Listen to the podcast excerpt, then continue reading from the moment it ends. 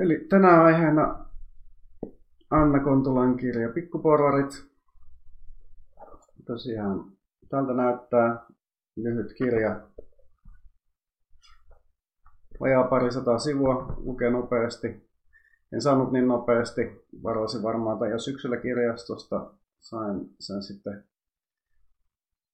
maaliskuussa, olin melkein unohtanut tämän koko varauksen. Piti säkkiä lukea, koska tiesin, että tätä ei voi kauhean kauaa kotona hillota.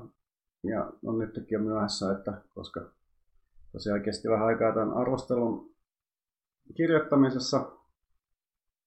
Ja tosiaan tätä kaikki kehu viime vuonna, oikeastaan ainoa kirja-arvostelu, missä tätä haukuttiin, oli kirjoitettu johonkin Ilkkaan tai Pohjalaiseen tuolla Pohjanmaalla, tai saattoi olla Kaleva. Siellä oli joku, joku kriitikko, joka ei ollut edes lukenut koko kirjaa, mutta sitten kuule, kuulemansa perusteella sitten haukku sitä, että kaikkialla muualla sitä on kehuttu, ja syy saattaa olla siinä, että toi Kontula on myös hyvä kirjoittaja, ja mikä ei sinänsä aiheeseen liity, niin Kontula on myös, myös julkisuudessa puhunut siitä, että hänellä on lukihäiriö, ja se voi myös vaikuttaa siihen, että minkä takia teksti on tosi sujuvaa ja kaikilla lauseilla on pointti, ei ole turhaa jaarittelua mukana. Lyhyt ja kompakti kirja. Mä tunnen yhden toisenkin ammattikirjoittaja, jolla on lukihäiriö, ja hänelläkin tosiaan teksti on sellaista todella miellyttävää ja turhat rönsyt on poissa. Arvostan sellaista tietynlaista tiivistä minimalismia. Ja tosiaan, että ei, vaikka olisi lukihäiriö ja kirjoittaminen tuska, tuskallista, niin ei kannata olla kirjoittamatta, jos tekee mieli kirjoittaa, koska se tuska voi olla sen arvoista ja sitten lopputulos voi olla parempi kuin ihmisillä, jotka sitten vaan suoltaa tekstiä eikä sitten pysty sitä karsimaan. Mutta en usko, että se, että tämä kirja on niin kuin tosi hyvin kirjoitettu ja miellyttävä lukea ja hauska, niin en usko, että, että se on niin kuin ainoa syy siihen, että minkä takia tätä kirjaa on niin paljon suitsutettu. Että mä luulen, että tällainen pikkuporvaristo tai ajatus, että on tällaisia niin kuin pikkuporvarillisia, ulkokultaisia ja pinnallisia ja materialistisia, materialistinen ihmisryhmä jossain, mihin ei tietenkään varmasti kukaan lukija itse itseään identifioi. Niin se on helppo tapa sitten projisoida omia puutteita johonkin muuhun, koska nämä nykyään nämä ns. Pikkuporvariston paheet, ne on melkein universaalisti halveksuttuja. Ja tosiaan vaikka tämä kirja on vähän niin kuin toisen ajattelijan positiosta kirjoittanut, tässä tosiaan on alaotsikko pohdintaa aikamme hengestä, niin tämä on käytännössä nykyään hegemoninen positio, tällainen keskiluokkaisuuden ja pikkuporvarillisuuden kritiikki, ja se on oikeastaan niin kuin erittäin hyvä tapa pärjätä julkisessa keskustelussa. Nykyään tullaan merkittäväksi julkiseksi keskustelijaksi on se, että kirjoittaa ikään kuin toisena ajattelijana, mutta sitten, sitten puhuu asioista, mistä kaikki on melkein osittain tai kokonaan samaa mieltä. Ja esimerkiksi Teemu Keskisarja on nimenomaan tällaisella reseptillä menestynyt. Ja tosiaan tämä positio niin ei ole silleen suoraviivaisesti, tai tätä kirjaa ei voi sanoa, että tämä on nyt tällaista marxilaista kritiikkiä tai vasemmistolaista kritiikkiä, koska tämä liittyy kulttuurikeskusteluun, joka on itse asiassa jopa vanhempi kuin marxilaisuus ja, ja myös osittain siitä irrallinen.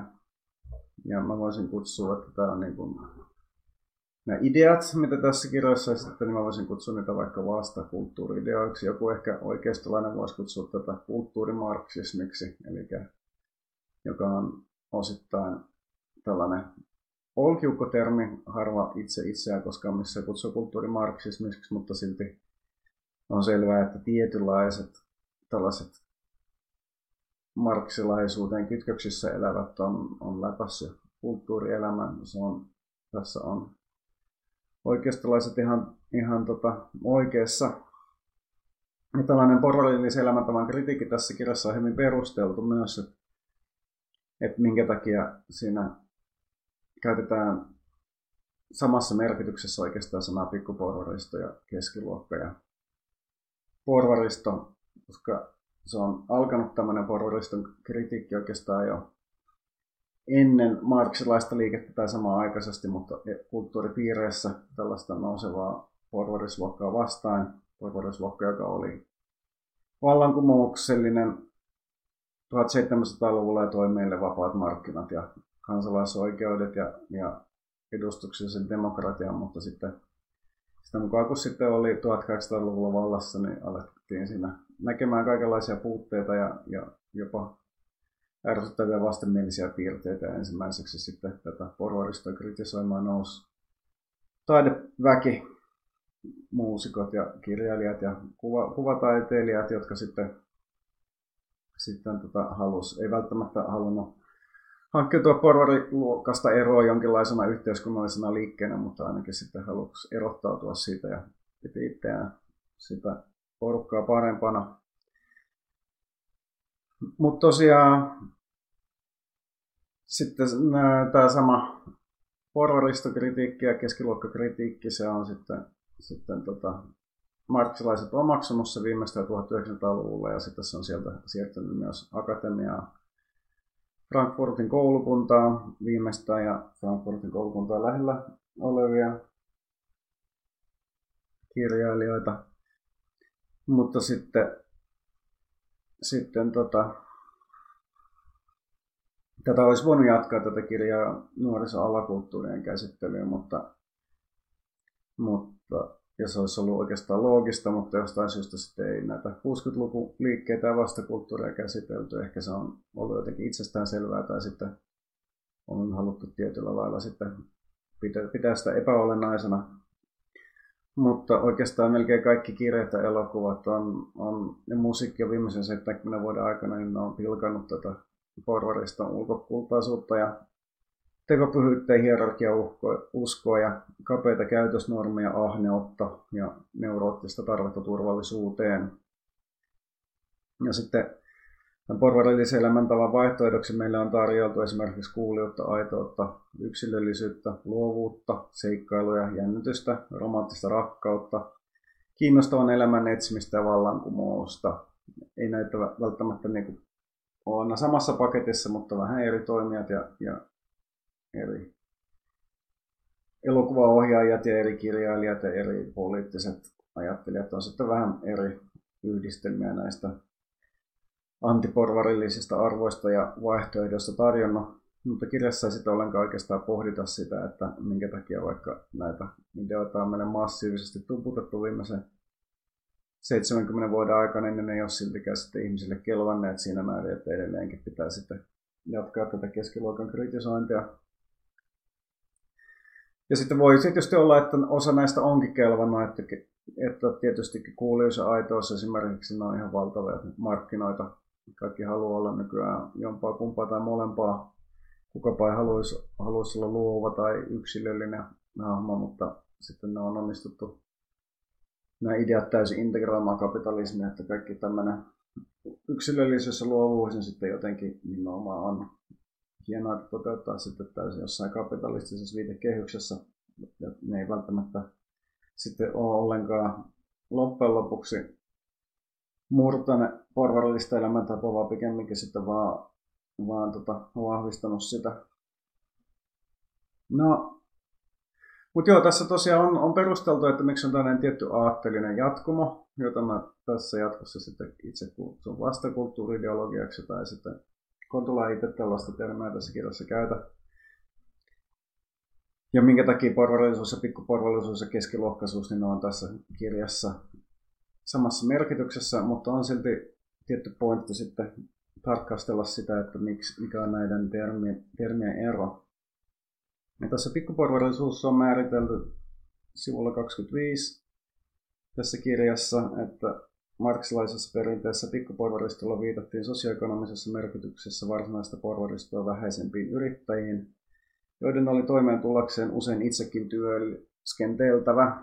Ja mä tähän vielä lisäisin, että, että oikeastaan se on työnteon välttämättömyys, on ehkä se keskeinen pikkuporvaristo ja porvariston ero, että pikkuporvarillinen ehkä kontrolloi omaa työtään, omistaa oman työvälineensä, mutta hänen on silti pakko työskennellä. Hän ei välttämättä pysty palkkaamaan ketään tekemään työtä puolestaan tai ehkä pystyy muutaman henkilön työllistämään, mutta itse kuitenkin sitten viime kädessä tekee sitten kaikista vastuullisimmat hommat. Ja tosiaan tästä sitten määritelmästä johtuu, että jos halutaan edelleen nykypäivänä pikkuporvariston määritelmää käyttää, niin tähän luokkaan sitten kuuluu vaikka kaikki freelancerit ja itsensä työllistävät riippumatta siitä, mikä on heidän tulotaso, koska se suhde tuotantovälineisiin on olennainen. Tässä kirjassa ei ole keskiluokan eksplisiittistä määritelmää, koska tosiaan tässä käytetään rintarinnan keskiluokkaa ja pikkuporvarillisuutta. Ja niin on ikään kuin tämän kirjan kontekstissa sama asia. Mutta silti tässä on keskustelua sitten suomalaisesta käsityksestä ja miten tilastokeskus jakaa palkansaajat eri ryhmiin, vaikka alempia ylempiin toimihenkilöihin ja sitten usein alemmat toimihenkilöt, eli tämän perinteisen S T T K-jäsenkunta samaistetaan keskiluokkaa. Keskiluokka en muista mikä on S T T K nykyään. Nyt tässä. Ja sitten seuraavalla sivulla sitten huomioidaan, että monet akateemisesti koulutetut ovat nykyään yleensä keskiluokkaa myöskin.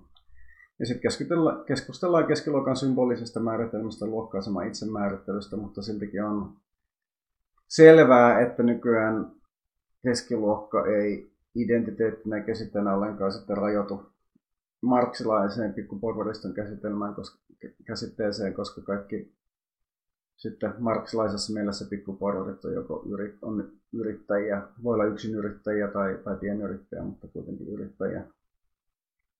Itse asiassa ihmiset, joita nykyään usein kutsutaan tällaiseksi luovaksi luokaksi, eli kaikki niin kulttuuri- ja taideporukoiden lisäksi myös koodaat ja kaikki, jotka niin käyttää työssään, joutuu tekemään ajattelutyötä ja käymään, käyttämään luovuutta. Ne on usein Marxin pikkuporvaristoa, vaikka ei olekaan välttämättä tulleensa puolesta keskiluokkaa. Ja tosiaan mainittiin jo freelancerit, tuli mainittua taiteilijoita. Taiteilijatkaan ei ole nykyään välttämättä tällaisia sitten erityisyksilöitä ikään kuin kaikkien systeemien ulkopuolella, vaan on luokkaita massatuotetaan, jotka joutuu kilpailemaan markkinoilla siinä, missä kaikki vähemmän kiinnostavat ihmiset joutuu kilpailemaan. Suomessa tietysti sitten myös, myös pelkästään niin taidemarkkinoiden lisäksi on myös tällaiset erikoiset apurahamarkkinat, jossa myös sitten taiteilijoiden pitää myydä itseään, mutta se nyt on olennaisesti ehkä muuta asiaa. Mutta tosiaan, että niin mikä sitten, että toisin kuin Anna Kontula, niin olen sitten mieltä, että tämä tietyissä, ainakin tietyissä konteksteissa voi olla relevantti tällainen keskiluokan ja pikkuporvariston erottelu tänäkin päivänä. Ja moni sitten tästä luovasta luokasta on nykyään palkkatöissä, mutta haluaa järjestää palkkatyönsä mahdollisimman hierarkiattomasti, että mitkä on tämmöisen uuden pikkuporvariston arvot. Että ne haluaa häivyttää pääoman komentosuhdetta. Se on niin kuin pikkuporvaristo. Pikkuporvaristo on tosiaan tällaisen niin kuin vähintäänkin perinteisen kapitalistisen hierarkia komennon vastainen, vaikka välttämättä sinänsä kapitalistin vastainen. Että vaikka onkin tällaisessa, vaikka jossain per isossa firmassa töissä, niin sielläkin pyritään niin kuin häivyttämään hierarkioita. Ja lisäksi tyypillinen koodaaja haluaisi perustaa oman startupin ja tyypillinen kirjallisuuden opettaja se haluaisi sitten heittäytyä jonain päivänä vielä vapaaksi kirjailijaksi tai ehkä on sitä jo kokeillutkin ja todennut, että ei ole saanut riittävästi rahoitusta. Molemmat näistä haluaa päästä pois palkkatöistä jonkinlaiseen pikkuporvarilliseen tuotantosuhteeseen. Eli tällaisen niin pikkuporvarillisen tuotantosuhteen arvostus, eli yrittäjyyden ja taiteilijoiden arvostus on nykyään todella paljon laajempi kuin pelkästään pikkuporvarin luokasta. Ja tosiaan ehdottomasti nämä nykyajan pikkuporvaristoja ja kaikki, jotka jakaa pikkuporvaristoarvot ja haluaisi nousta sinne luokkaan, ne jakaa enemmältään tällaiset aitouden, yksilöllisyyden, luovuuden ja kiinnostavuuden arvot, joka on oikeastaan just se asia, mitä niin Kontula ehdottaa ikään kuin pikkuporvariston vaihtoehdoksi. Se on tämä tuhatkahdeksansataaluvun taiteilijoiden keksimien vastakulttuuriset arvot, joita tämä nykyään luova luokka haluaa. Halu, ha, ha, halveksutaan tai ainakin halutaan erottautua keskiluokasta. jotka on tosiaan tällaisia kohtuullisesti tai hyvin toimeen tulevia palkkatyöntekijöitä, jotka on tylsiä, mukavuuden halusia, pelkurimaisia ja sikäli, että samaistaa etunsa myös kapitalistin ja muun eliitin kanssa. Ja oikeastaan Anna Kontula on voittanut jo tämän käymänsä taistelun pikkuporvarillisia arvoja vastaan, koska pikkuporvarista on ajat sitten luopunut sen perinteisistä arvoista, jotka ovat nykyään enää sitten keskiluokan arvoja, eli siis turvallisuus ja hyvät käytöstavat ja tällaiset. Ja, ja jonkinlainen tällainen takakirja, moraalin vahtiminen. Ne arvot tosiaan ei ole enää pikkuporvaristoarvoja, vaan nykyään keskiluokan arvoja. Mutta yksi asia sitten yhdistää myös tätä, tätä niin kuin tuhatkahdeksansataaluvun Marxin tuotantosuhteen perusteella määrittelemää pikkuporvaristoa ja tuhatyhdeksänsataaluvun Frankfurtin koulukunnan määrittelemää kulttuurista porvarista ja sitten nykyään luovaa luokkaa. Ja se on kyvyttömyys kollektiivisen järjestäytymiseen ja kamppailuihin. Että periaatteessa vaikka sitä arvot on täysin vaihtunut, niin sitten materiaalinen todellisuus ja tuotantosuhde sitten määrittelee sen tilan niin kuin aseman, että taiteilijat ja kaikki itsestään työllistävät aina niin harvoin pystyy organisoitumaan jonkinlaisiin kamppailuihin parantaakseen niiden taloudellista asemaa silloin, kun se olisi, siinä asemassa on jotain parantamisen varaa. Tosiaan luova luokka halveksuu tällaista kapitalistista komentosuhdetta, mutta tämä vastakulttuurinen ideologia yhdistettynä käytännön jokapäiväisessä kapitalismiin se tekee sitten usein luovan luokan elämästä täyttä helvettiä. Koska nämä vastakulttuuriset arvot on nykyään niin dominoivia, niin taiteilijoiksi, tutkijoiksi, käsityöläiksi haluaa moninkertaisesti enemmän kuin on kysyntää tällaiselle työlle, ja sen takia kaikki taiteilijat ja tutkijat joutuu ankarasti kilpailemaan vaiheista resursseista ja joutuu niin kuin jatkuvasti pettymään, koska tulee hylsyjä. Suuri osa näistä tietysti, jotka joutuu alalle ja joutuu siellä vastaankäymisiin, on, on lahjattomia ja epäkiinnostavia ihmisiä, jotka on pelkästään näiden arvojen takia pyrkii johonkin, missä niille oikeasti ei olisi niin kuin annettavaa. Mutta tietysti nykyään on niin paljon olemassa porukkaa taide- ja tiedemaailmassa, että lahjakkaatkin toimijat sitten pystyy hukkumaan massaan ihan satunnaisen perusteen, jos ne vaikka niin kuin yksinkertaisesti osaa riittävästi nostaa omaa häntää ja markkinoida itseensä.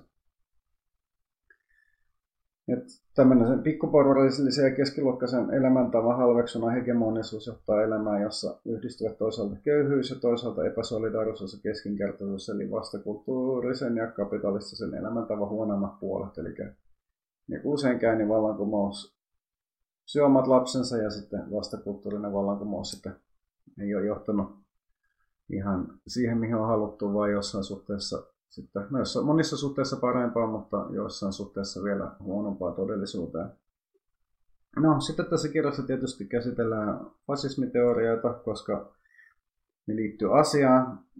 Ja tällainen niin kuin Frankfurtin koulun ylös nostama erityisesti sitten kuusikymmentäluvun vastakulttuurin levittävä argumentti on, että vastakulttuuri on vastavalma fasismille, ja se on tietysti niin kuin pointti myös tässä kirjassa. Tämä väite on tietysti tehokasta propagandaa, mutta se ei ole totta. Ikävä kyllä. Et se on tietysti totta, että fasismi vaatii toimijakseen tällaisia konformistisia lampaita, mutta fasistit ei koskaan tietenkään pääse valtaan ilman, että tuhotaan radikaalisti kaikki olemassa olevat oikeusvaltio ja vastaavat instituutiot, mikä edellyttää sitten myös, myös radikalismia ja kumouksellista asennetta. Mikä ei tietystikään ole niin mitään todellista vallankumousta, mutta sikäli, että se niin muuttaisi perustavanlaatuisesti vaikka tuotantosuhteita y- y- yhteiskunnassa, mutta siltikin. Ja sekä niin Italian fasistia että Saksan natsien valtaan nousussa, niin siinä oli taiteilijoilla ja kulttuuriporukalle ja erilaisilla vastakulttuureillakin merkittävä rooli, vaikka taiteilijat on sitten onnistunut meille sitten uskottamaan, että fasismin valtaannousun syynä oli vain keskiluokan konformistiset lampaat.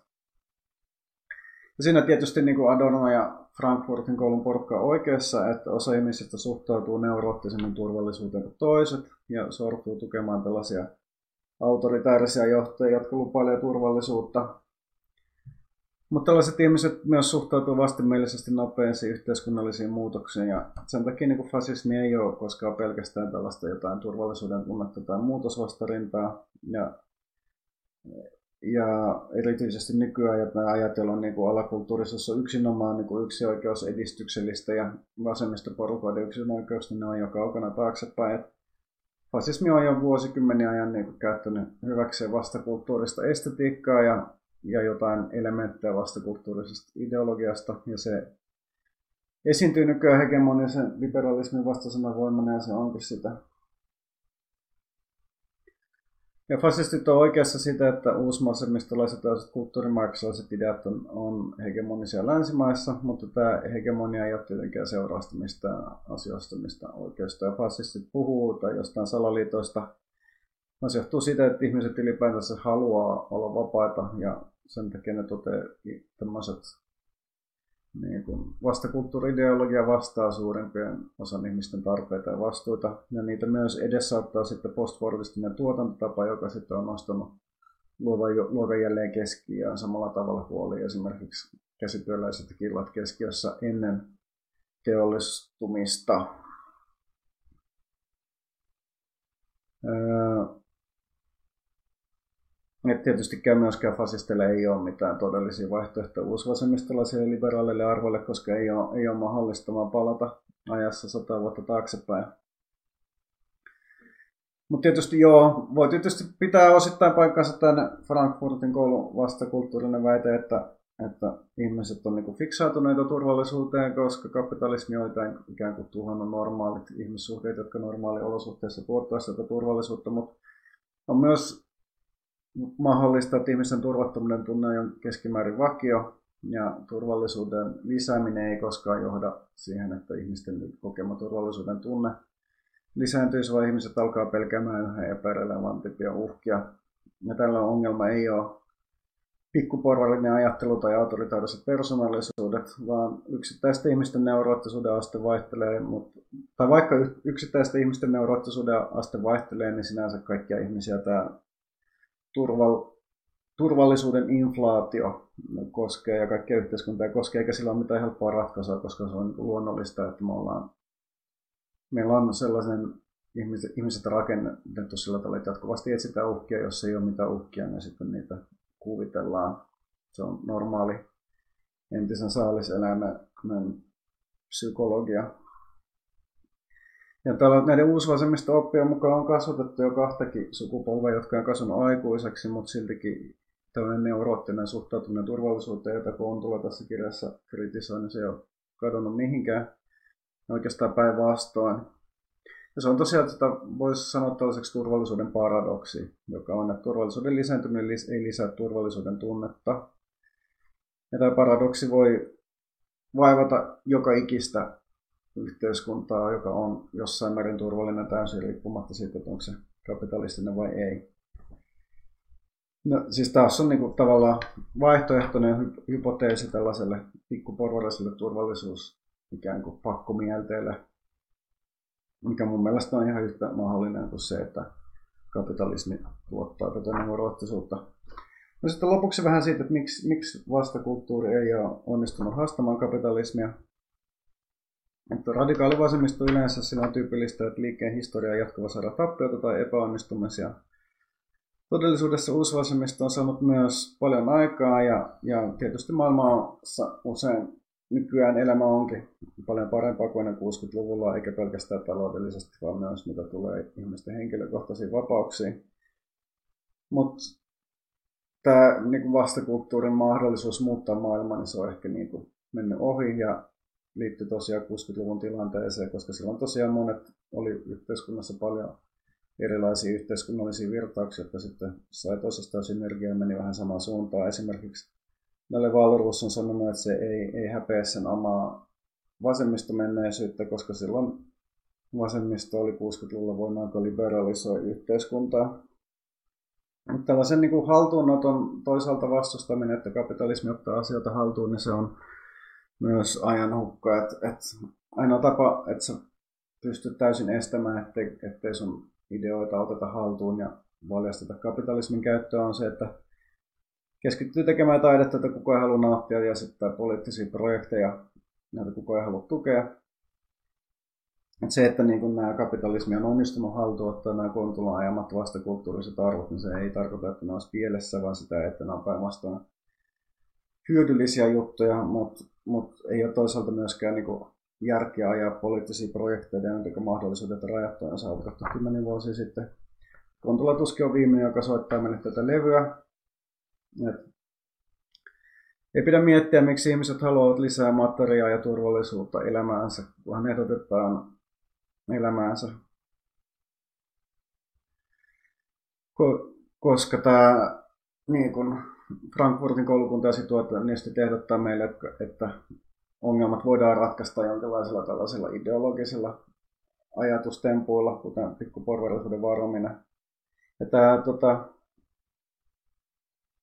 tämä on tällaista niin kuin tosiaan van, tätä vanhaa levyä varmasti soitetaan jatkossakin, koska on helppo niin kuin kaupitella ihmiselle seikkailua ja jännitystä vallankumousta. Kukapa ei niitä haluaisi, vaikka suurimmalle osalle riittävä seikkailu on se, että matkustetaan lomalla vaikka Thaimaaseen ja edes uusi vasemmisto ei ole välttämättä sitä käytännössä niin kovin kiinnostunut seikkailuista, koska seikkailut ovat vaarallisia, niissä voi päästä hengestä esimerkiksi. Enkä usko, että radikaali vasemmisto pystyy menestymään, mikäli se keskittyy saarnaamaan ihmisille tällaisia juttuja, kuinka pitäisi elää ja kuinka pitäisi olla jotenkin jatkuvasti jossain seikkailussa tai muussa kusassa.